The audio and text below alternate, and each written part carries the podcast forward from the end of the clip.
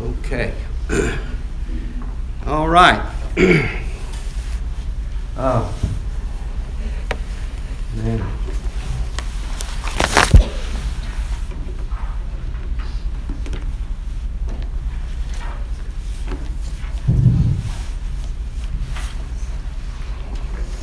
Everybody got one of these or can see one? Okay. All right. Okay. I. Who's sitting next to you? Ann. And your head, but that's okay. All right. Uh, so, uh, if you, I want you to kind of play like this morning that you're all around my dining table okay? That we're just, I just want to share from my heart and share what the Lord's been doing with me the last week or two. And uh, so just pull up a, a chair there and we'll, we'll just talk and you share. We got a new, a new year. We've talked about that already. A new calendar year. Uh, it's kind of like some of us have these birthdays. It's just another day sometimes, another day. But it, it marks something in this calendar year. And uh, you've seen all kind of things on social media about how we're supposed to act and what we need to act and so forth and so on. And I would encourage you on three or four points. Number one, Forget about last year.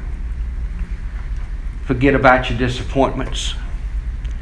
Uh, forget about those things that you can't change. And just focus on this new year and and what we can do. Those things that have been dragging you down that you can control, let it go. And I know that's harder to do than me just saying it. But for your own spiritual welfare, for your own physical welfare, we need to do it.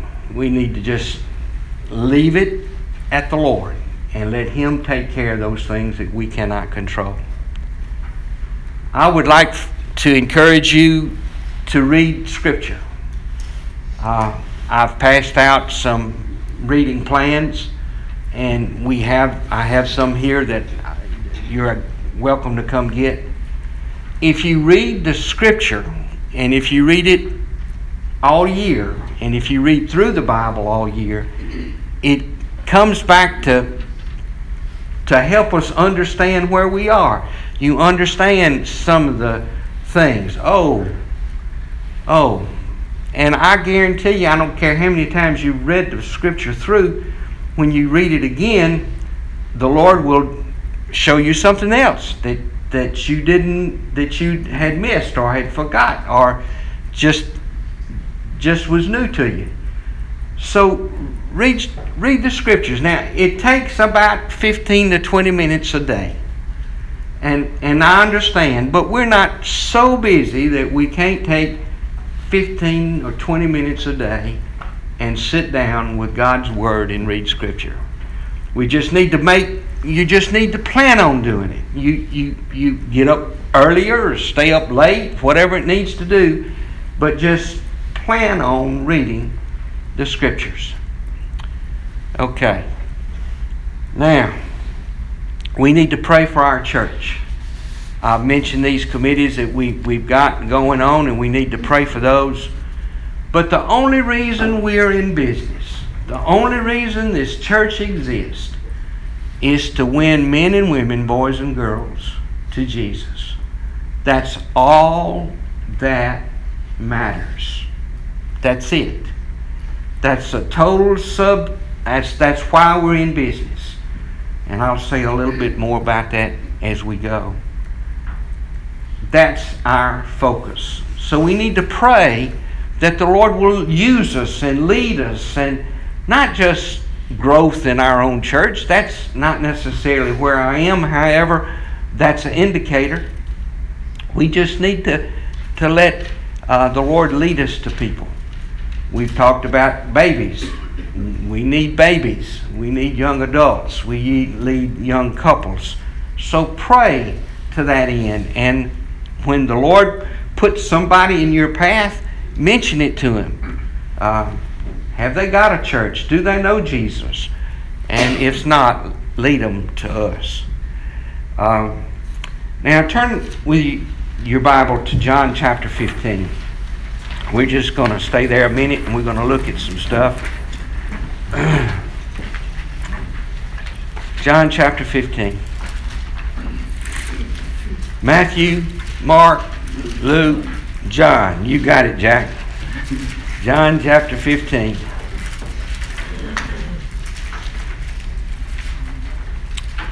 Let's look at verses 18 and 19. John chapter 15. This is Jesus saying, if your, if your Bible is printed in red, you see it in red. 18, verse 18. If the world hates you, you know that it has hated me before it hated you. If you were of the world, the world would love its own. Because you are not of the world, but I have chosen you out of the world because of this, the world hates you. Jesus is talking. We've, in our study of Acts, and you can go to Acts now if you want to, and I'll catch up there in a minute, but in our study of Acts, we know that when the people were at Antioch of Assyria, we've talked about that, and one of the first things we find out about Antioch, they were first called Christians at Antioch. They were Christ's followers at this point in Antioch. All right, we're going to look at a few little verses of Scripture Acts 13, Acts 16, and Acts, Acts 19. So we'll just walk through those real quick. So, uh, now let's go to Acts 13. 49. Acts 13. 49.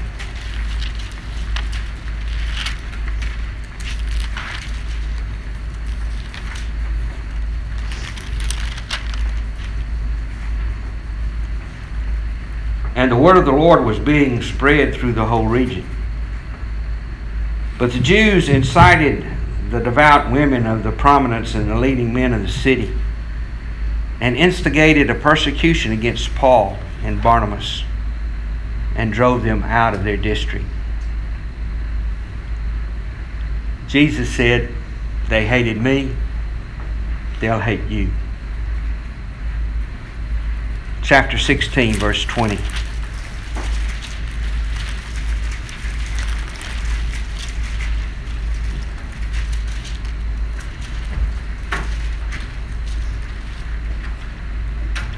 And when they had brought them to the chief magistrates, they said, These men are throwing our city into confusion, being Jews, and are proclaiming customs which it is not lawful for us to accept or observe, being Romans. And we go on down to verse uh, 22. The crowd rose up against them, and the chief magistrates tore their robes off them and proceeded them to beat to, to be beaten with rods. Then they struck them in, stuck them in prison. And about midnight, verse 25, Paul and Silas were praying and singing and praising God. And there was an earthquake. The outcome of that was the, the jailer was saved. Not only that, but his household. But he was beaten. Jesus said, If they hate me, they'll hate you. Look at chapter 19. Look at verse 10.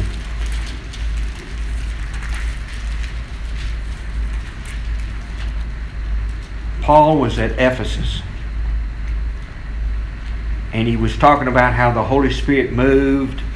Verse 5 says, And when they heard this, they were baptized in the name of the Lord Jesus. We talked about there were 12 men there. Look at verse 10.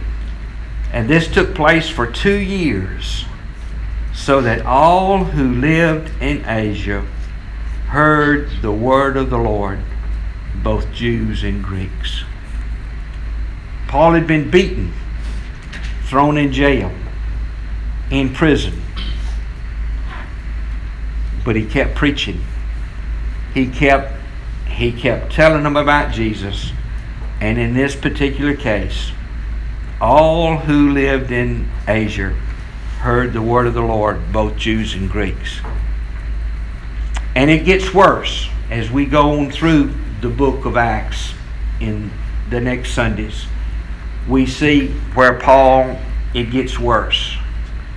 He's beat, beaten because of Jesus. Christmas is a time of giving gifts, and we had several gift exchange in Ar- Arkansas. And in one of the early exchange, I was given this book, The Insanity of God. Right first rattle out of the box, I didn't like it because I didn't like the title. I don't think there's anything insane about God. But that's what Nik Ripken chose to title this book.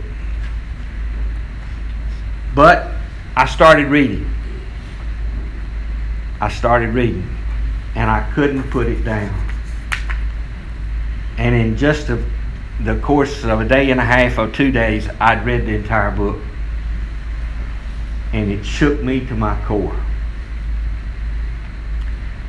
Shook me to my core. It's about the persecuted church. He talks about starting out in Sudan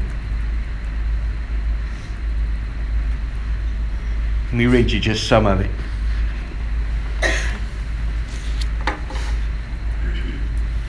Satan, at his worst, is evil to its core.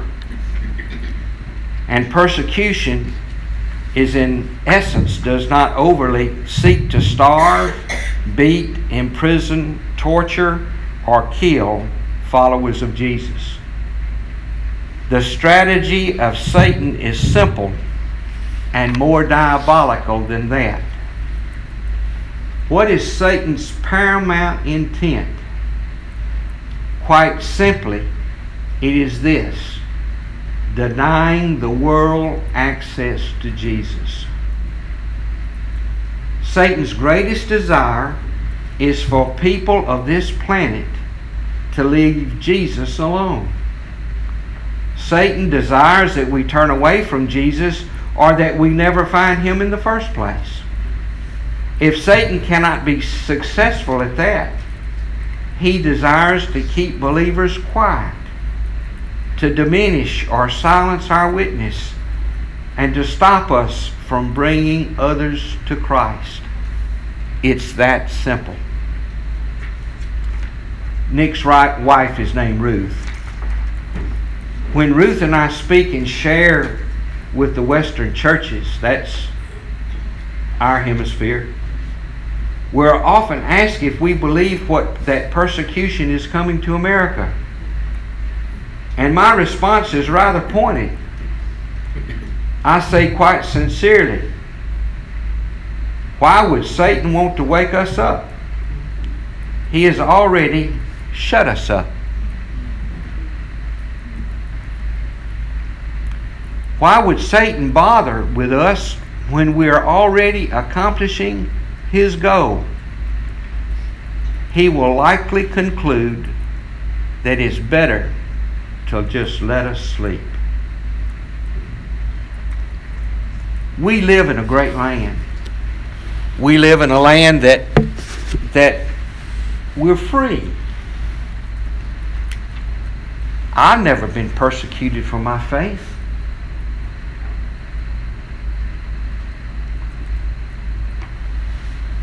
in any relationship, none of us like to be taken for granted. Is that a true statement? We don't want to be taken for granted. And yet, when it comes to the church of the Lord Jesus and where we are, we take it for granted. We take our freedoms for granted. We take our churches for granted. We take sharing Jesus for granted. It's not a high priority on our list. And we've been Christians, some of us, for years. And as he told the church in Jesus told the church in Revelation, we've lost our first love. We've lost the excitement, the enthusiasm, the drive, the want to to tell people where we are, where we've come from, what we want to do.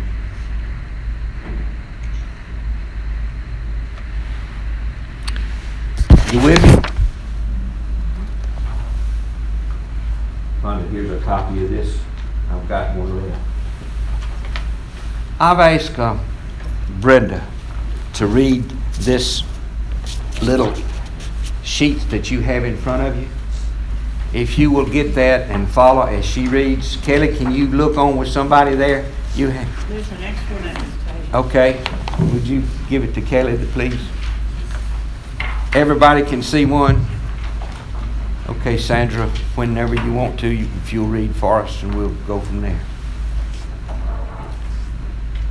Samira is one of the strongest, most courageous Christian believers out of Islam that Ruth and I have ever known. Young, single, and well educated, Samira gave her life to Jesus after a series of dreams and visions. Miraculously, she had found a Bible and she had started reading it on her own. She had been discussing her questions and faith issues with a conservative imam. Through that God guided pilgrimage, Samara gave her heart to Jesus. When I met Samara, she had already been forced to flee her home country. She was working for the United Nations as a women's advocate in refugee camps on the border between two Central Asian countries. She first surprised me by walking into the interview room covered from head to toe in the most conservative Sharia chic fashion. I was in for an even bigger surprise when she closed the door behind her and immediately began to shed her traditional Muslim garb. She first re- removed the hijab that covered her head and face. Then she removed the dark flowing burqa that enveloped and covered the rest of her. Moments later, she sat down on the other side of the table from me, smiling warmly and looking the part of an attractive modern Western young woman in the casual outfit colorful yet modest blouse over a pair of American blue jeans. She had been wearing this clothing beneath the burqa. Her transformation had been so sudden, so complete, so stunning, that the best way, maybe the only way I can describe it is to say it was like watching a beautiful butterfly emerge from a cocoon. In proficient English, Samara explained that her current job for the United Nations was to represent women who had been raped by the Taliban militia. The leaders of the militia wanted to kill Samara because of her faith in Christ and because of her attempts to hold them accountable in the United Nations Court of Law. She had personally led more than 30 women to Christ, baptized them, and was now discipling them. She had done all of this in an environment nearly devoid of male believers who might be able to lend her protection. I listened in amazement as she shared the story of her own spiritual pilgrimage. The Lord was obviously using her in a powerful way. By the time she and I met, Samara's superiors were already seeking to extradite Samara to the United States for her own protection. I begged her to stay among her own people because I couldn't see how God could replace this young woman of faith in such a dark and difficult place. However, the slow grinding, irreversible gears of international diplomacy had already been set in motion. Samara was whisked out of Central Asia and flown immediately to the American Midwest, where she began to make a new life. When I arrived home from my trip, I told Ruth all about this remarkable young woman. We arranged to fly her from her new home to Kentucky for a visit. She spent a week in our home. We took Samira to a moderate sized church in central Kentucky for Sunday morning worship. It just so happened that this was a baptism service scheduled for that morning. An entire family, mother, father, and two children, were to be baptized. As their baptism progressed with this young lady believer from a Muslim background sitting in the pew between Ruth and I, I noticed Samara began to fidget, twisting, turning, rocking back and forward. It was as if she had been was having an anxiety attack. In a quiet whisper, I asked her if there was something wrong. Samara tugged on the sleeve of my jacket. She whispered forcefully in my ear, I cannot believe this. I cannot believe that I have lived long enough to see people being baptized in public, an entire family together. No one shooting at them, no one threatening them, no one going to, will go to prison, no one will be tortured, and no one will be killed. And they are being openly and freely baptized as a family. I never dreamed that God could do such things. I never believed that I would live to see a miracle like this. I couldn't help smiling as I turned my eyes back toward the baptismal at the front of the church. A few seconds later, I noticed Samara glancing around the congregation, looking confused and a little troubled. When she caught my eye, she leaned toward me. Why aren't all the people standing? She wanted to know. What do you mean? I whispered back. Why aren't all these people standing and cheering and clapping at such a miracle from God? I think that I'm going to burst with joy. I think I'm going to shout. I nearly laughed out loud. Go ahead, sister. If you want to shout, I'll shout with you. For a minute or so, she looked like she might, but she didn't, and neither did I. Ruth and I, however, spent the rest of that service with tears running down our own faces as we divided our attention between the family being baptized and the rapturous countenance of our friend Samara, this Muslim background believer from one of the toughest places on the planet, who had called us to take notice of the miracle of the moment. Indeed, it is all a miracle. Fellow believers around the world in countries of persecution have themselves discovered and reminded me there is no one like Jesus, and nothing can match the power of our resurrection faith.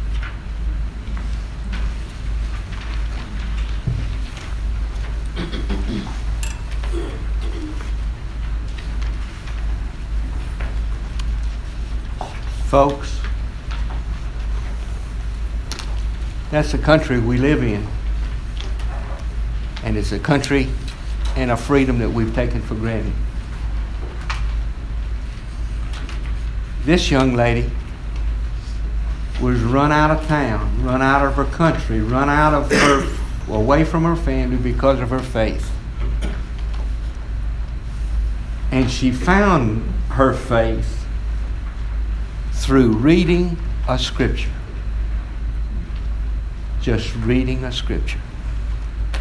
Earlier in the book, Nick talks about the, the house church in China and how there are millions of Chinese Christians and how they're living there. And he's witnessed in a meeting of a bunch of pastors from the house, house church that they would take a book of the Bible and tear it out, give it to this pastor, another book of the Bible, tear it out, give it this this pastor till they had gone through the entire Bible, 66 books, and had given each pastor a small portion of Scripture.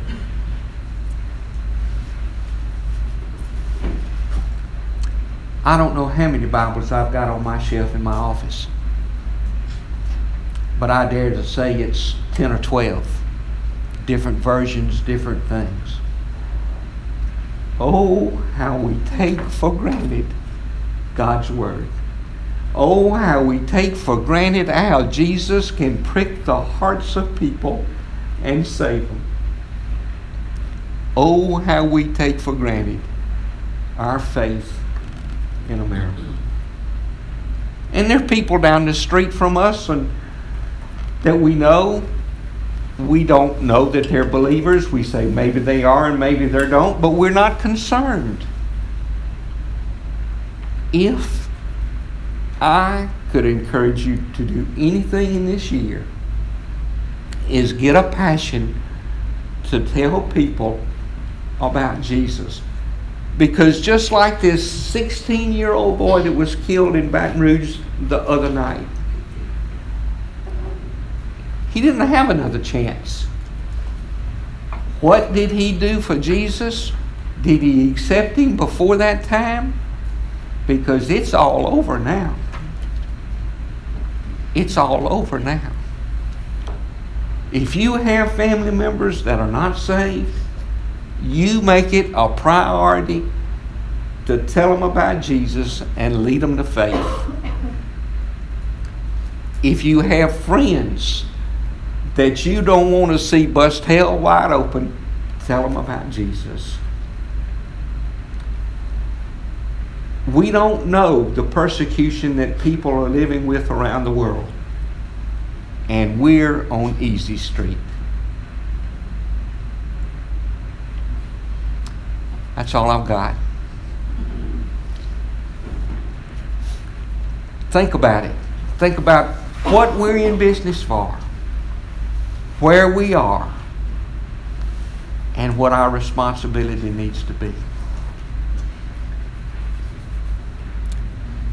We'll pick up in where Art left off last week in Acts, Acts next week, but uh, if somebody wants to borrow the insanity of God, I don't still don't like the title, but but it is a tremendous read about the persecuted church.